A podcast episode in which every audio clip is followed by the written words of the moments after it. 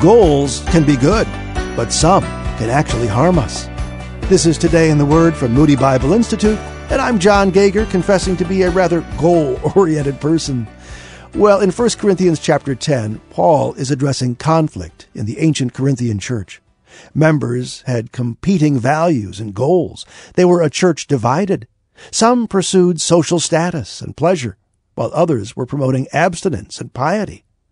The specific issues here were the consumption of meat sold in the marketplace and the invitation to a meal in an unbeliever's home.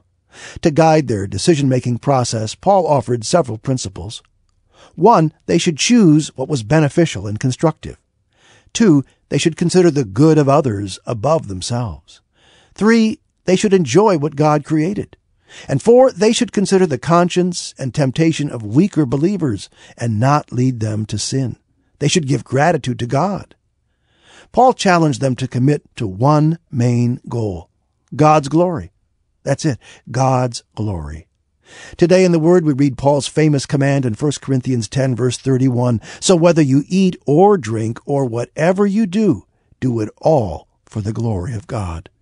Nothing matters in life more than this. It's the plumb line by which all decisions can be made and all goals can be set. As we set our own goals, we should ask, will this bring Him glory? When together we pursue the main goal of honoring God, we demonstrate our real love.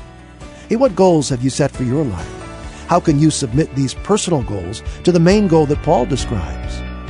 If you'd like to dig deeper, check out our Today in the Word app. It's free, and you'll find it at Google Play or the App Store. Search for Today in the Word.